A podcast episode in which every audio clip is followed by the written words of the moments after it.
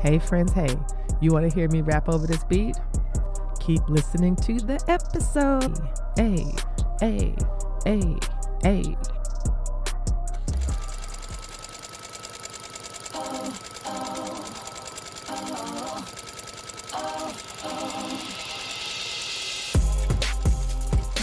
Hello, Stitchers. Welcome to Stitch Please, the official podcast of Black Women Stitch, the sewing group where Black Lives Matter. I'm your host, Lisa Woolfork. I'm a fourth generation sewing enthusiast with more than 20 years of sewing experience. I am looking forward to today's conversation, so sit back, relax, and get ready to get your stitch together.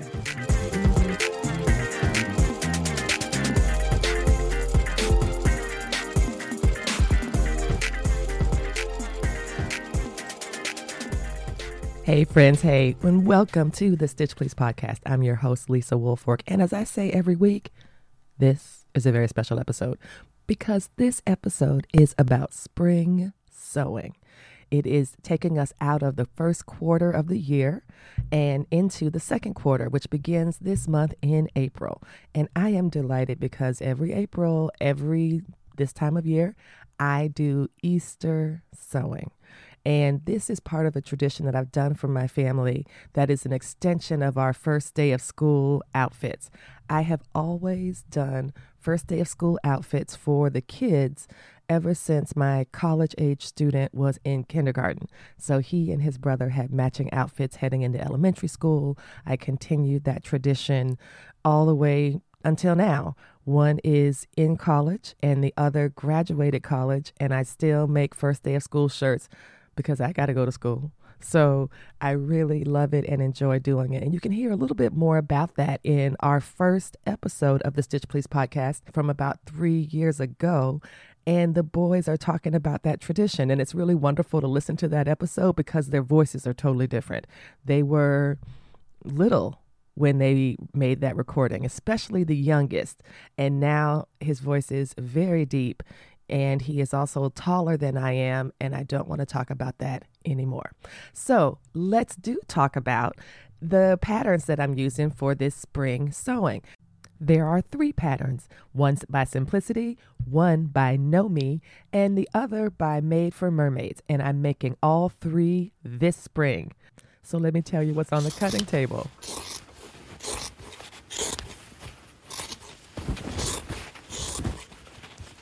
The fabric I'm using is from Spoonflower. It was designed by a black woman named Janine LaCour, and you can find her fabrics also on Spoonflower. I'm using the cotton sateen, which is a beautiful woven with a very nice hand.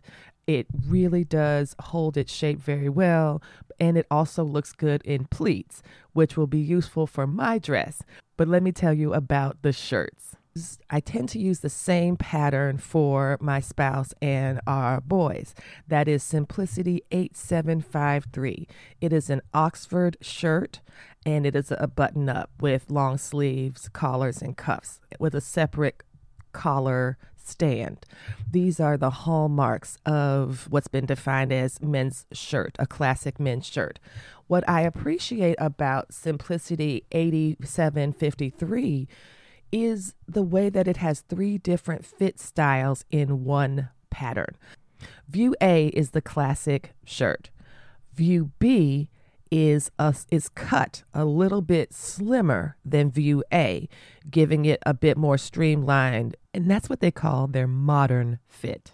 View C is the same as view B, but with fisheye darts in the back, and that gives it that slim fit. What is so great for me about this pattern is that I have three people in my family who are wearing it and they all like something different. My oldest prefers view A, which is more of a rectangle type cut, more boxy with a lot more ease. And my spouse and younger son prefer view C, which is the very slim, very slim fit.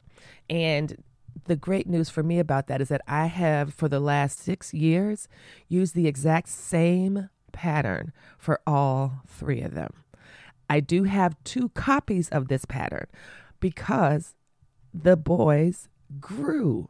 So, what I really love about this pattern is that I can look back at my notes on the pattern. And at first, one pattern said it was for the two boys and that this was what one was a size 34. They were both a size 34, and one used view C with the darts, and one did not have view C with the darts. And then as they got bigger, one, the 34 didn't fit anymore, and it went to a 36 and now it's at a 38. So it's just the ability to have two patterns that, because of the separate bodice styles, I can get a lot of good use from these two patterns. But one of the reasons that I'm able to use these two patterns for years and years is because I try to preserve them as I go. One of the things I do to make this pattern last I use heat resistant tape. And I start using the heat resistant tape from the very beginning. That means when I see a dart, I cover it with tape. The tape does two things. One, it will not melt because it is heat resistant. So it is something that will help the pattern stay in its original condition because the tape itself isn't going to distort the pattern like any kind of traditional tape would do when you put a hot iron on it. Second thing that the heat resistant tape does is reinforce the way that I mark darts. I mark my darts this way. I take a piece of double sided Saral paper, which is a wax free tracing paper. I take the right sides of the Saral paper and have them face the wrong sides of the bodice piece. This means that when I lay the pattern piece on top of the fabric and use my tracing wheel, the marks transfer to both sides of the fabric, the left side and the right side, at the same time. This will give me even darts on both sides because I have traced them both at the same time. Heat tape is very helpful because since I have been using these patterns for six years, tracing those darts again and again makes it easy to perforate the tissue paper. And when I use the heat resistant tape, it resists that perforation and it allows me to trace the dart repeatedly without damaging the pattern. A method that I've read about but not tried is to use fusible interfacing and use that on the back of your tissue paper patterns. If you have a great idea for how to preserve your tissue paper patterns, please tell us go to the Black Women Stitch website, and in the upper right hand corner, you'll see a button that says Talk to Us. You click that button, and you can leave a voicemail that gives me your idea for how to preserve pa- paper patterns. Next up, Know Me Pattern 2016.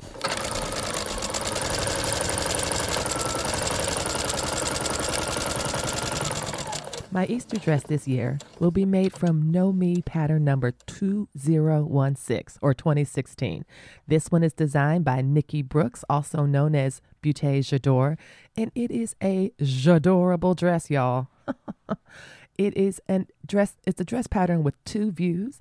View A is a short sleeve dress with long with a long hem and view B is long sleeve with a T length hem. And I'm saying T length like I know what all this European nonsense means, but I think the T length is a dress that you might wear for tea and it's a little bit below the knee. You, of course, because you know how to sew, you can make it as long or as short as you want. I decided to do view B, which was the shorter length, but the, but to use the sleeves from view A. I have the perfect combo short sleeve dress that's also short perfect for spring. A few things to note for this pattern. I don't need to go over it in much detail because there's a video tutorial for this pattern. You can go to it after you if you buy the pattern, you scan a QR code and it'll take you to a step-by-step video tutorial on how to do all the parts. There is a bodice lining, there are pockets that are also um, a slash pocket so that you install it a little bit differently than you might install pockets before. Uh, and I'm also going to advise you to bring your patience. This dress is tiered, and there are gathers at both the upper tier that attaches to the bodice as well as ga- gathers at the lower tiers. If you do not like gathers, and I have some very good and beloved friends who hate gathering, they don't like the gathering process. The outcome of the gathers, yes, beautiful. The doing of the gathers, no thank you. I advise anyone who's doing this pattern to just pluck up your patience. It is worth it in the end. And then you have a beautiful, voluminous dress that has pockets and a sleeve that is so gorgeous and high drama that it is all worth it in the end. For notions, you'll need an invisible zipper and some elastic to go around the wrist of the sleeve. For my lining, I decided to use a different fabric in order to try to extend the use of the fabric that I was using for my main fabric. I also cut the pockets, the inside of the pocket, out of a different fabric, again, trying to conserve fabric. There is very little lining fabric actually needed for this dress. But if you wanted to extend the use of your fashion fabric or your main fabric, those are little that I sometimes take to make things go, to make the fabric go a little bit farther. One last tip that I'll give is that I like to hem the bottom tier of any voluminous large tiered dress before I gather it and attach it to the final bodice that always feels like time traveling to me. Like past Lisa did something very kind for future Lisa by turning under this many, what feels like many yards long hem and pressing it and hemming it before I got to this stage. That way, the last thing to stitch on the dress is not the hem, but it is that attaching the skirt part to the bodice. And it just feels so satisfying that I don't have to do that long hem. And then I can do the hem at a time when I have a little bit more time, a little bit more patience, and not at the end of the dress process when I tend to be the most tired. Know Me patterns are curated by Mimi G, and they go on sale when McCall patterns go on sale at Joann's. McCall and Know Me are connected in that way. Coming up next, a new way to stay in touch with Black Women Stitch. And after that, we'll dive into our third pattern by Made for Mermaids, the gable pattern that is as easy as one, two, three. Stay tuned. The slogan of the Stitch Please podcast is that we will help you get your stitch together. And now we're bringing it to you in a new way. The Stitch is a newsletter from Black Women Stitch, and I am delighted to tell you about it. What do you get when you sign up for the Black Women Stitch newsletter? You get to hear what's happening with Black Women Stitch in the Stitch Please podcast. Events that we've had, events that are coming up, contests for prizes, live shows, social media meetups, IRL meetups, episodes of the podcast that you might have missed, as well as opportunities to learn and sew in community with other Black makers across the country and across the world. You'll learn also about some actual stitches. We will help you get your stitch together with continuing education for your sewing life. Oh my goodness, y'all, I am so excited for this newsletter.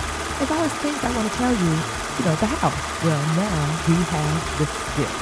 Sign up using the link in the show notes or on our website. We look forward to helping you get your skits together soon.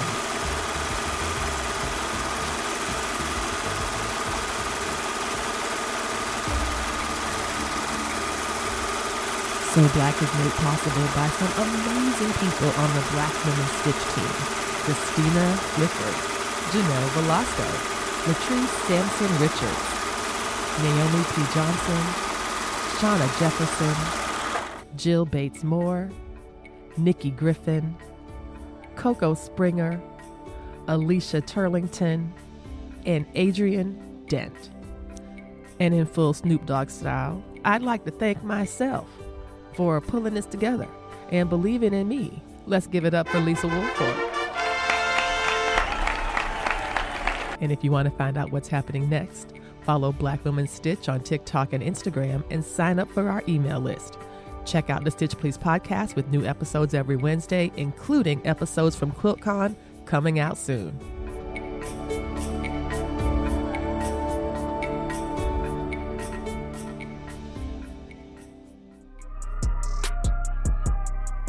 The back stitch is a reinforcing stitch. Sewn by hand or stitched by machine, the back stitch is a return with a purpose. On the Stitch Please podcast, our new Backstitch series will recall early and or favorite episodes of the podcast. And the best news, it's hosted by you. Yes, you. Thank you, you. Do you have a favorite Stitch Please podcast episode? Let us know by leaving a voice memo on our website. Five minutes max. Let us know what episode you love and why other people will love it too. And if we use your message on the show, you will receive an honoraria. So remember, the backstitch makes a seam stronger. Leave us a message so that your contribution can make the Stitch Please podcast that much stronger. You can find the link at the blackwomenstitch.org website or just click on it in the show notes for this episode. Now get ready for that fire I promised you in the beginning. Do it by hand or on the machine. Backstitch is a beast. It's the best you've ever seen.